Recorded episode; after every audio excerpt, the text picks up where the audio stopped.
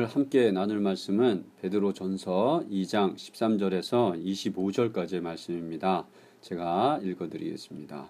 인간의 모든 제도를 주를 위하여 순종하되 혹은 위에 있는 왕이나 혹은 그가 악행하는 자를 징벌하고 선행하는 자를 포상하기 위하여 보낸 총독에게 하라.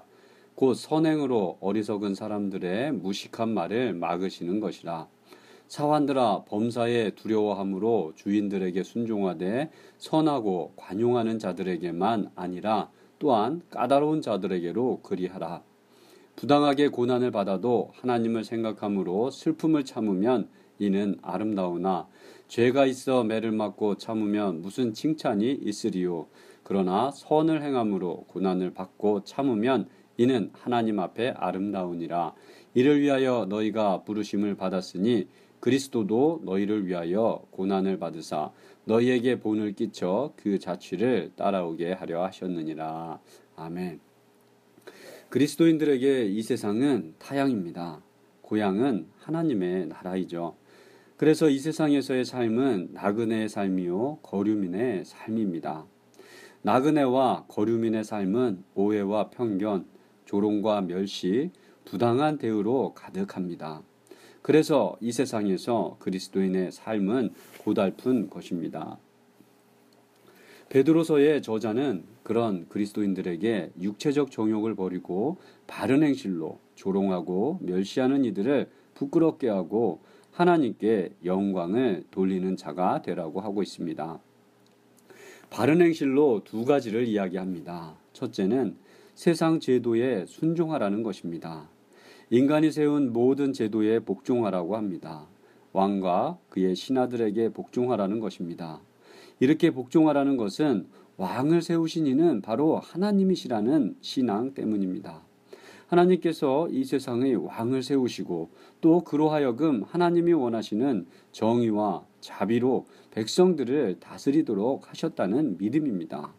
하나님이 세상의 주관자라는 믿음인 것입니다.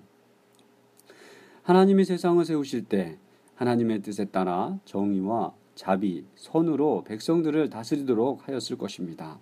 그러나 세상의 많은 왕들과 권력자들은 그렇지가 못하다는 것을 우리는 너무나 잘 알고 있습니다. 자신들의 욕심을 따라 악함과 불의로 선한 이들을 고통스럽게 합니다. 그럼에도 불구하고 하나님은 왕들과 세상의 제도에 복종하라고 하고 있는 것입니다. 어쩌면 좋습니까? 한숨이 나오고 답답합니다. 억울하고 원통해서 말입니다. 그리스도인이 할 일은 예레미야처럼 나무 멍에를 매는 것입니다. 새 멍에를 매는 것입니다. 하나님의 뜻을 선포함으로 악을 악으로 갚지 않고 악을 선으로 갚는 것입니다.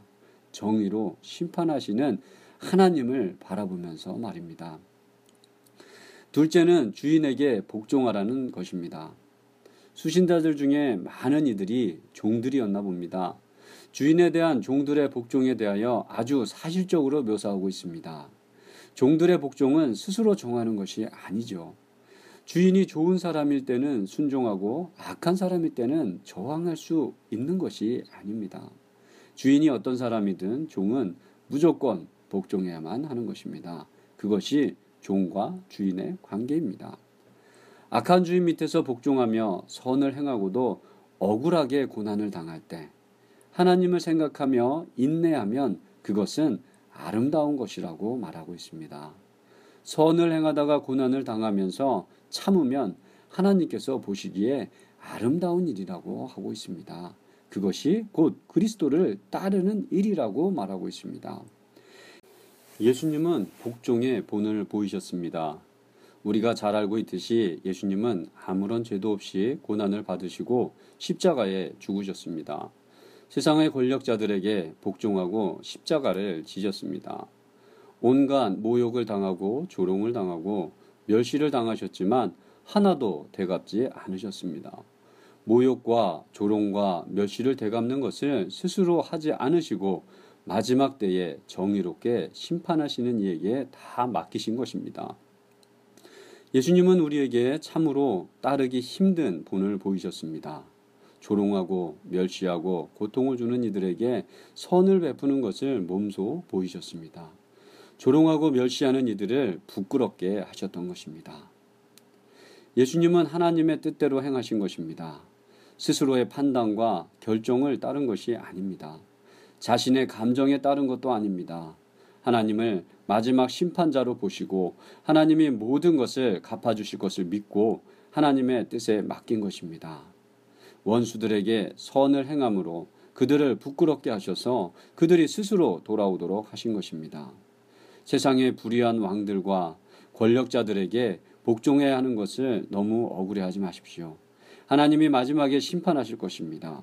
우리의 선한 행동을 통해서 그들을 부끄럽게 하실 것이고 그들을 하나님에게로 돌려 세우실 것입니다. 우리가 할 일은 하나님을 위하여 선한 행실로 살아가는 것입니다. 기도하시겠습니다. 악으로 선을 갚아 악을 행하는 일을 스스로 부끄럽게 만드는 예수님을 본받게 하여 주시옵소서.